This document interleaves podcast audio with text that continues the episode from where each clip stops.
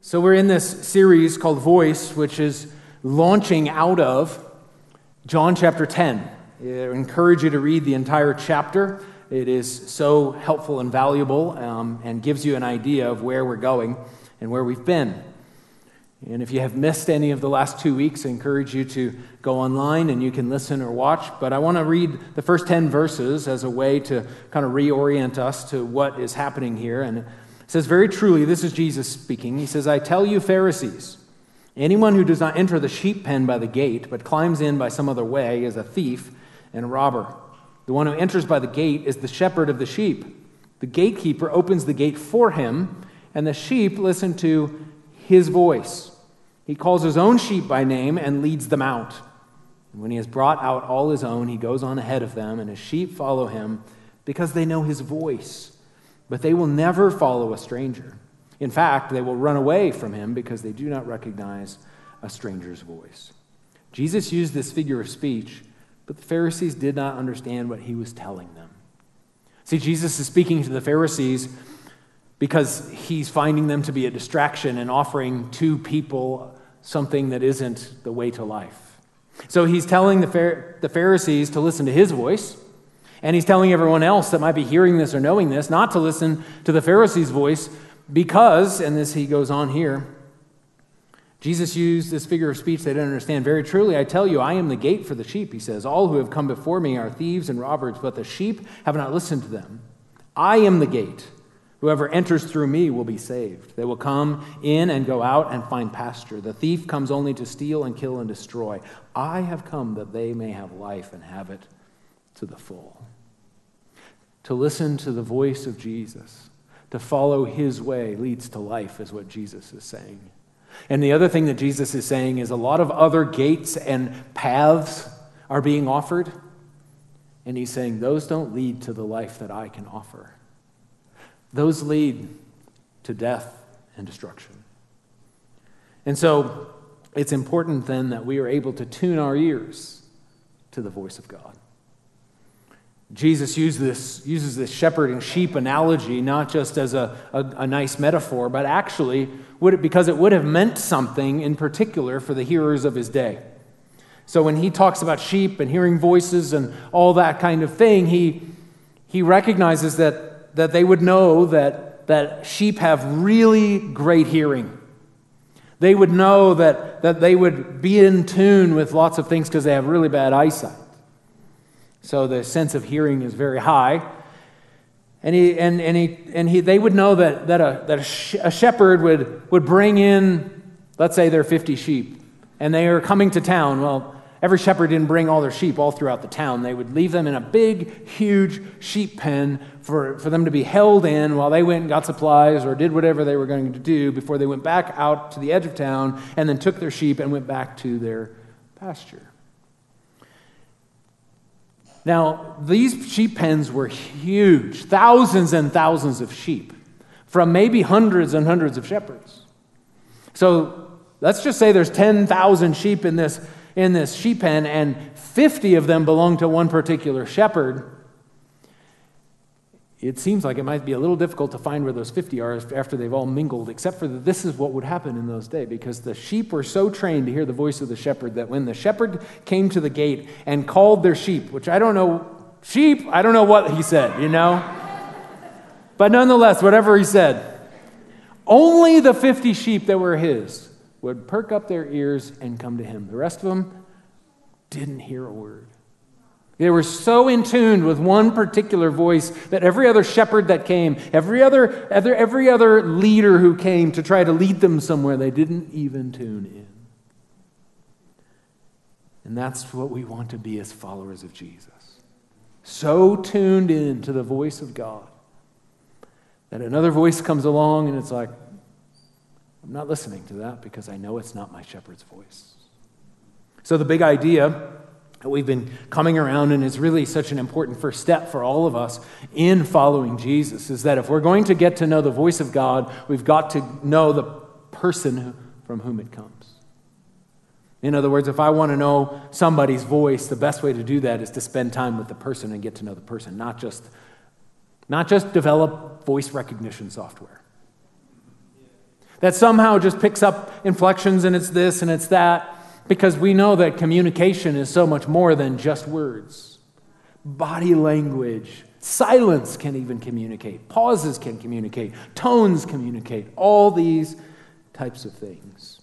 Which means that listening to the voice of God is not a science, it is an art, or may I even say a mystery.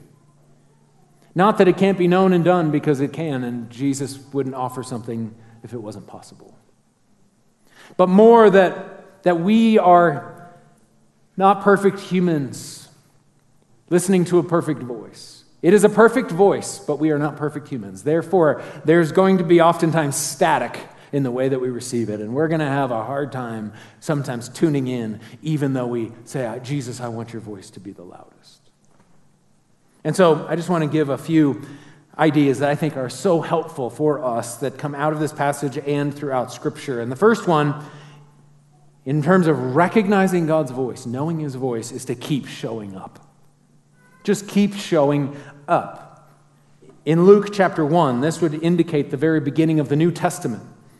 Luke chapter 1, there's a story, and it's about Zechariah. Zechariah is the, is the father of John the Baptist, or John the Baptizer more accurately and he was married to Elizabeth.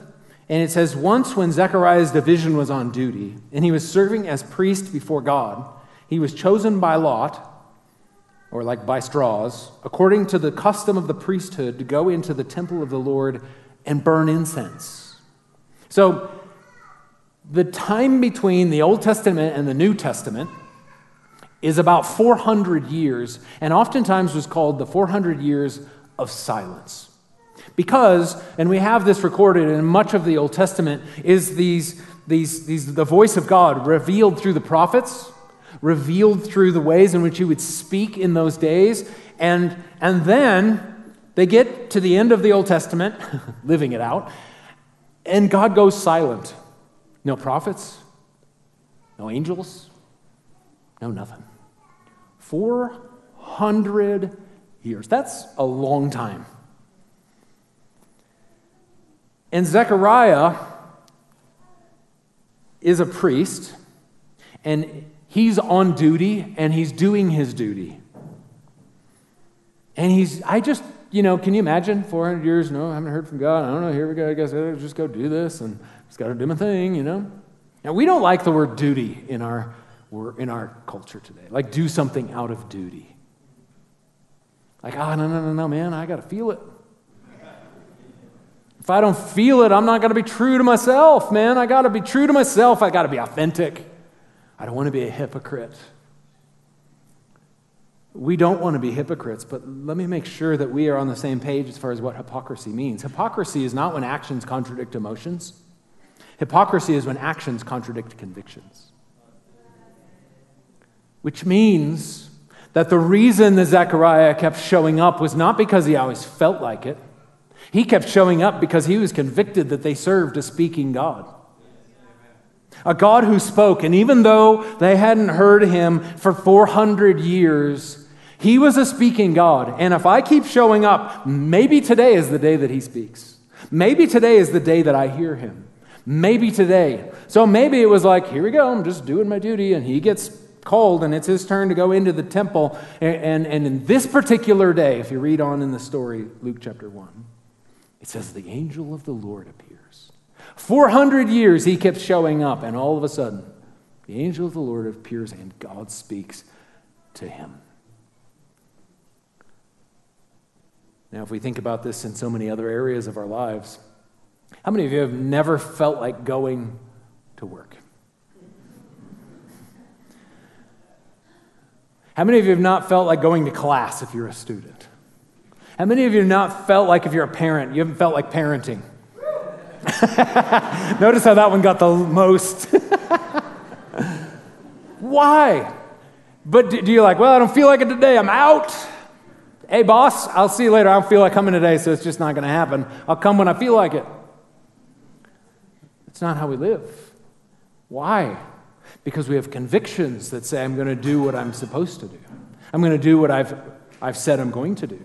I'm going to do not only what I said I was going to do, I'm also going to do the things that, even though in the moment of difficulty and I don't feel like it, I know it's what it's, it's going to pay off and it's going to be worth it. I'm just going to keep showing up. And so, can I just encourage you? Keep slipping away with Jesus. Keep going after the silence and solitude with Jesus every day. Keep going after and showing up to your city group. Going to a city group once won't change your life. Going to a city group and meeting with the community of faith consistently will impact your life dramatically. Keep showing up with the people of God on a Sunday to sing and to worship, lean into Scripture, and connect with one another. If we do that consistently, it will all, and am I like, well, here's my duty going to church. But you never know because of the convictions that God will meet us. The day we have a Zechariah day. Keep reading the scriptures. Maybe it's out of a paper Bible. Maybe some of you have not seen a paper Bible before, but this is what it looks like. Or maybe you read it on your iPad or your iPhone or whatever, but keep reading the scripture. And sometimes you might feel like, man, I'm just reading it and it feels like, wah. you know, you ever, Charlie Brown's teacher, wah, wah, wah, wah, wah, wah, wah, wah, wah, wah, wah, wah, wah. Like that's how it sounds to you some days? I don't know. God, this feels like, You ever, you ever seen this Jack in the Box, you know, old toy, you know, like spit, you keep uh, winding it or, or, or uh, spinning the, the handle and, bump, bump, bump, and just some days, but I'm just to keep showing up. I know that this is the Word of God and it speaks to us, but I just feel like it's like uh, words on a page and it's just, wah, wah, wah. And just like the Jack in the Box, one day you go and you read words on the page and all of a sudden, wha bam! Pops out and you're like, oh, God just spoke to me and just changed something dramatically and something that I've been thinking about, and wondering about, and God just spoke into that situation and gave me direction and every ah, what? Because if we don't keep showing up, that doesn't happen. You're like, well, that hasn't worked the last four days. I guess I'm not going to come on that. What if that fifth day? What if that 400th year? Just keep showing up. Second is to grow up. Now, as a, I don't do this very often. It doesn't happen very often, but, but I got three points that end with up. it's like a preacher's dream. Okay, so, so we show up we grow up. Ephesians chapter 4, verse 11 through 13 says So Christ himself gave the apostles, the prophets, the evangelists, the pastors, and teachers to equip, equip his people for works of service, so that the body of Christ may be built up until we all reach unity in the faith and in the knowledge of the Son of God and become mature, attaining to the whole measure of the fullness of Christ. In other words, maturity looks like more like Jesus. Becoming like Jesus is a sign or a signal of maturity. The fruit of the Spirit coming out of and looking like our lives, that we become more loving and gentle and joyful and kind. And God is interested in maturity for you and for me. Whether you've been walking with Jesus for a week or you've been walking with Jesus for 25 years, there's more maturity for each one of us. And just like is true of people, just because you get older doesn't mean you become more, you are more mature. So I know some 45 year old kids, and I know some 30 year old mature believers in the faith. And so the reality is, is that we need to recognize what maturity looks like and what voice the voice of God sounds like as we grow up. I have four boys Parker, Cohen, Brooks, and Smith. Smith is 12, Parker is 19. My 19 year old is a freshman in college. But when all of them, you know, let's just say three, four, five, you know, we're going to cross the street, grab their hand, and we go to cross the street. And I'm like, we stand at the, at the curb, and I give directions, and this is what you need to do, and look both ways, and cars, and beware of this, and, you know, keep looking in both ways, and da da You know, it's all instructions, holding their hands. And I'm like basically talking on the curb, on the road, the whole time I'm talking. Don't do this, do this, watch out for this, whatever. If my son Parker called me and said, Dad, I'm about to cross the street, will you help me? I would think I failed. Why? Because he's not five, so I shouldn't have to talk to him like he's five when he's 19 about he's still, we're going to cross the street when we're five, we're going to cross the street when we're 19, we're going to cross the street when we're 50. But sometimes I think we're like, God, why aren't you talking to me like the whole time and telling me what to do? Da, da, da, because you're not five anymore. And God's like, no, no, you're 19 and you're maturing. And so, you know what? My conversations with my 19 year old are different than my conversations with my 12 year old. And oftentimes it sounds, sometimes there's less talking, sometimes there's more talking. And the, oftentimes now I'm like, input, encouragement, challenge. Sometimes we're like, God, what, what is this? That can't be you. You can't be challenging me. You know, like we just like, you just tell me what to do as we walk. No, no, no. The, the voice of God is the same. He's, he's the same yesterday, today, and forever. But what he sounds like when, he's, when we are five, if you will, and what he sounds like or what he might be saying to us and what he might be addressing when we're 19 or etc., is going to be different. So, anybody ever seen the, the movies, The Chronicles of Narnia? You read the books? Written by C.S. Lewis. In those books or movies, the there's an Aslan character, he's a lion, and he's the, he's the Christ character in the, in the story. And in the earlier books, when the kids are younger, Aslan speaks a lot more than he does later as they grow up. In one of the later books called The Silver Chair, one of my favorites. Actually, I love them all. But anyway, um, Aslan is not near. And and there's a, there's a, a, a, phrase that will maybe highlight and bring scripture to your mind where it says that the children, without Aslan near them to guide them, they have hidden Aslan's word in their hearts. So even though you don't feel the like holding my hands and you're telling me exactly what to do, because of those moments, should be God's word should be hidden in our hearts. And the same is for us. The same goal for us, maturity.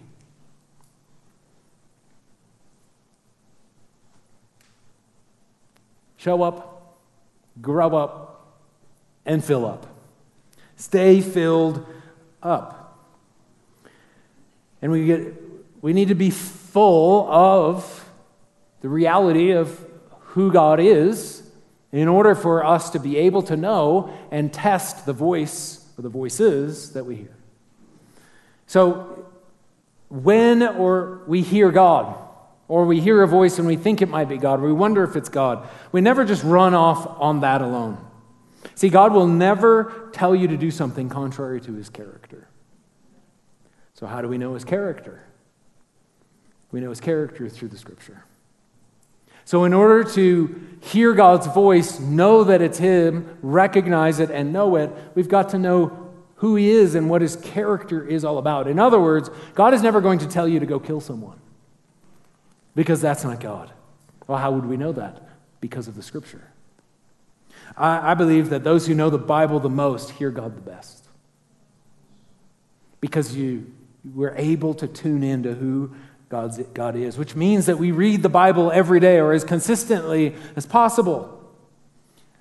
Repeat, repeat, repeat over and over and over again to stay filled up with the reality of God. Because there is no formation without repetition. If we want to physically form, I wish we could only had to go to the gym once. But we have to go consistently. Why? In order to see formation and change. If we're going to see formation and change to mature and become more like Jesus, we have to repeatedly, consistently go to places where we will be formed. One of those is the scripture. And we've got to stay filled up. And if we're filled up, just like this can, it's unopened, LaCroix, and this can, full, can withstand a lot of pressure. Like a lot, right? It's full. Why? Because it's because it's full. this can is not full. And the reality is we don't just stay filled up by reading the Bible the one, Bible once. We leak, right? And we get filled with lots of other things in our culture. And when we aren't full of the th- right things, we cannot withstand and handle the pressures around us. And with just a little pressure, we're like that. So we can either have something solid to stand on or not much and wonder why we feel like we're grumbling all the time. Which means that we come to the scripture, not just, though, for the personal will of God. God, what do you have to say to me today? What am I supposed to do? But we can understand his character and we can understand. And I, I realize we all have questions. God, I want to do what you want me to do. What job should I take? What school should I go to? Should we have two kids or three kids or five kids? You know, I don't know. But God does. And God does have a unique and a personal plan and desire and talents for each and every one of us. But when we come to the scripture consistently, that isn't the only will that God has, just for you and me individually and uniquely. See, there's a few others, and I want us to put these in order because it helps us to, to get to the place where we hear and we walk in God's personal will for us. The first one is his redemptive will. It's the, it's the will that is communicated in the grand narrative of this entire book. And it is the re- redemptive sovereign will of God. And, and it's, I call it redemptive because it is God's will for redemption for all of humanity and his creation. That all things are supposed to be as they were in the, in the beginning. And God initiated a rescue plan that culminated in His Son Jesus. Why? Because He cared for His, his wonderful world and He cared for you and I and for humanity, the crowning possession of His creation. But He said, I want all of my creation to be redeemed and to be as it's supposed to be. So God is a redeeming God, and we have that theme that runs all throughout from Genesis to Revelation, from Genesis 1 to Revelation 22, the beginning of of all things as they're supposed to be and the culmination of the redemption of all things in the end. That is an incredible story. That is an overarching narrative. That communicates the character and, and nature of God. So, as we become familiar with the redemptive will and we, we also read the scriptures, we will also come across his moral will. Things like the Ten Commandments Thou shalt not kill. That is a, a moral imperative that he would say, This is the way to life and this is the way to death. Don't steal. Don't commit adultery. Or like in 1 Thessalonians in the New Testament. It is God's will. Now, it doesn't get much clearer than that. It is God's will that you should be sanctified. Now, that word sanctified is another word for become, change, be shaped and transformed into the likeness of Jesus. So, it is God's will that you should be sanctified, that you should avoid sexual immorality, that each of you should learn to control your own body in a way that is holy and honorable. Pretty countercultural to the narrative of our day to control your body and not give your body, give yourself over to the desires of the flesh. To say, well, I want to do it, so therefore I'm just going to do it. Not in passionate lust like the pagans who do not know God. In other words, he's saying, You know God, and as a result, God has direction for your life. It's called his moral will. So we have a redemptive will, and we have a moral will of God. And you're like, well, what about my personal will? God's personal will for my life, so important. But can I just say that if we, what I found in not only my life, but in so many other people's lives, is if that we give our attention to the things that are more clear, God's redemptive will and God's moral will, and follow, learn and yearn to follow those, that the personal will of God starts to align with those other things and we also find that it's easier to walk in those. And maybe we almost don't naturally fall into the personal will of God. See, because at the end of the day, God cares more about who you're becoming than what you're doing. In other words, what this job or that job. I think God is more concerned about who you are in whatever job you have. Are you kind? Are you full of the life of God? Do you love your enemies? Do you pray for those who are mean to you? Do you, do you honor your boss even if they're a bad one? He's more interested in who we are and what we're becoming than what we specifically do. Now, he's interested in that as well. But I think if we can lean into who we're becoming, we'll align with God's overall redemptive will and recognize that everything is about God and His plan, and we want to be a part of that our personal part in all of that becomes more clear. You might say, Aaron, I wrestle with that.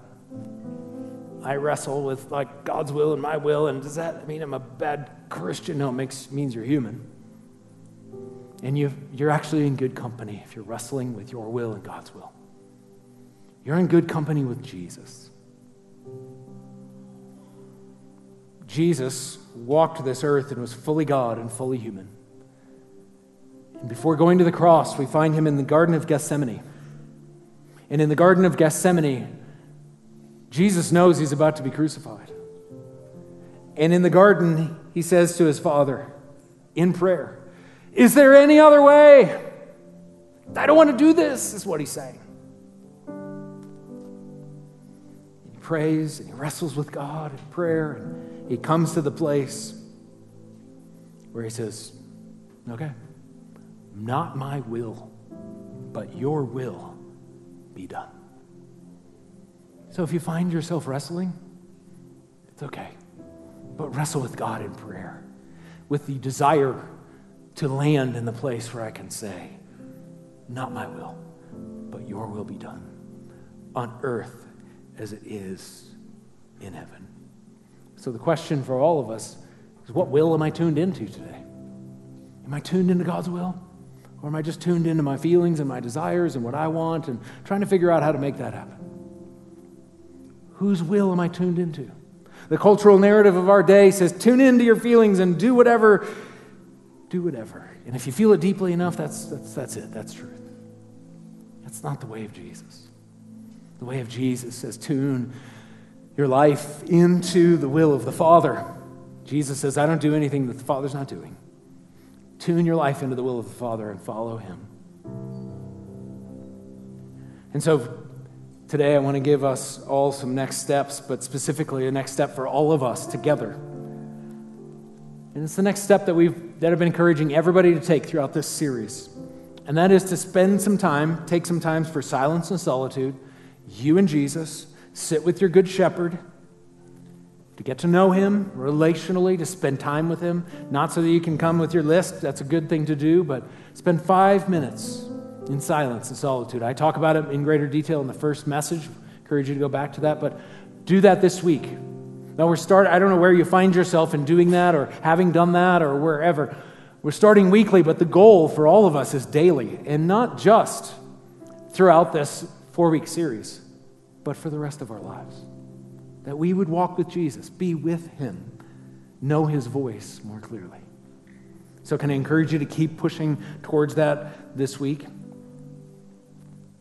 And for some of you, you have a step today, and that step is to respond to the invitation of the Good Shepherd that says, Follow me. Stop following these other voices. Stop following the internal voice of selfishness. I want you to follow the voice of the Good Shepherd. Will you do that today? Will you respond to the invitation of God that says, Will you follow me? I am the way to life. According to the culture today, it might seem like it's more restrictive but it actually leads to the greatest freedom. To be a slave to the desires of your flesh does not lead to life. What is talked about as freedom today actually leads to greater enslavement. But if you come to me with my will, the boundaries, and all the things, they lead to life. And so maybe you feel that maybe in church for the first time, first time in a long time, but you just sense something from the Holy Spirit. We respond to that invitation today? And say, God, I give you my life. Jesus, I, I want to follow you. If you just say that under your breath, it's not the only thing you should say to God, but it's a great first thing, as a step to say, I'm going to follow you all of my life.